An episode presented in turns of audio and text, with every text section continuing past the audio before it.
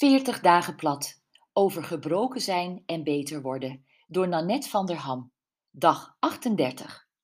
En 's nachts wakker werd van een stekende pijn in mijn lies, binnenkant van mijn dij en knie.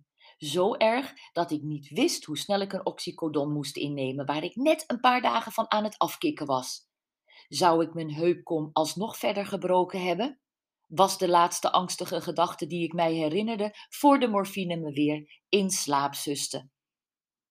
De volgende dag kon ik mij amper verroeren, werkelijk alles deed pijn. Mijn nek en schouders, mijn handen en voeten, allebei mijn heupen en billen en mijn hele linkerbeen. Surprise! Dat was dus mijn souvenirtje van een paar minuten wandelen als een kieviet. Wat een sukkeltje was ik toch! Ik vertelde nota bene bij Pilates dat het niet de bedoeling is om over je spiergrenzen heen te gaan.